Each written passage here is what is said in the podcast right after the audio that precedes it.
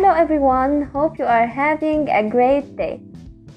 In today's podcast, we're gonna talk about the second principle of intuitive eating, which is honor your hunger. Simply stated, this means eating when you're hungry every time. But how come that can be so complicated? Are there times you felt hungry but didn't eat? Hunger is a normal biological process Hunger cues are a biological signal that we cannot ignore.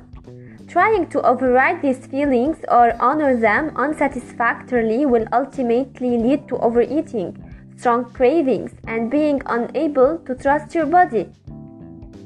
Dieting leaves you feeling deprived and hungry, and your ability to perceive moderate portion sizes and to truly be conscious of what you're eating dissolves when you reach the point of extreme hunger. Learning to honor your hunger will allow you to establish self trust.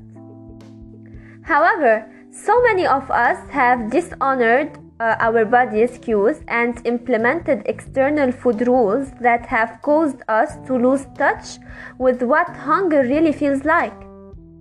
Society tries to convince us that we need to control our hunger and is always promoting a new way to overcome it.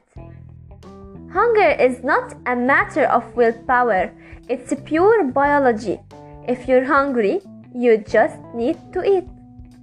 Now, to honor your hunger and your body, here's a few things you can do. 1. Recognize your hunger cues. These may not be the same from one person to the next, but it's important that you are able to realize when you're hungry so that you can honor it. There is no right or wrong way to feel hungry. Some signs of hunger might include stomach gurgling, dizziness or lightheadedness, irritability, lack of concentration, nausea, moodiness, uh, lack of energy, shakiness, uh, preoccupation with food. 2. Forget the clock. No matter what time of the day it is or how long it's been since you last ate, if you're hungry, eat. A meal plan or eating schedule doesn't know what your body needs when it needs it.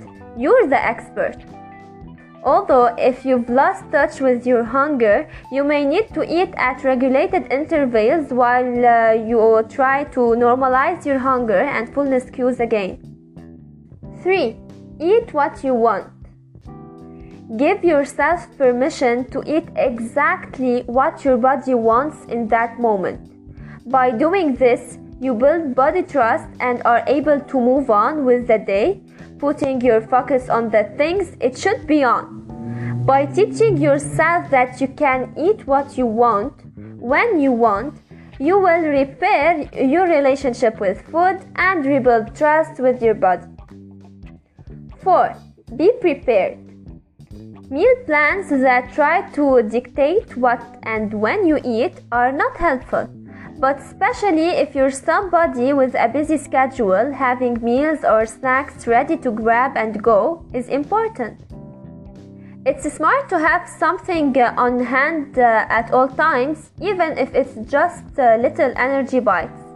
You can make some big batch meals and store them in the freezer for when you need a quick dinner. This eliminates the excuse of not having food from being a reason to not eat. Keeping fun foods in your house is important too because they are not off limits and sometimes you're going to crave ice cream, potato chips, or a chocolate chip cookie. That's normal, that's allowed, that's okay. If that's what you want, eat it. So, finally, Learning to honor your hunger is another part of intuitive eating journey. Like I said, this is not an easy journey. In our next episode, we're gonna talk about the third principle of intuitive eating. So stay tuned. Bye.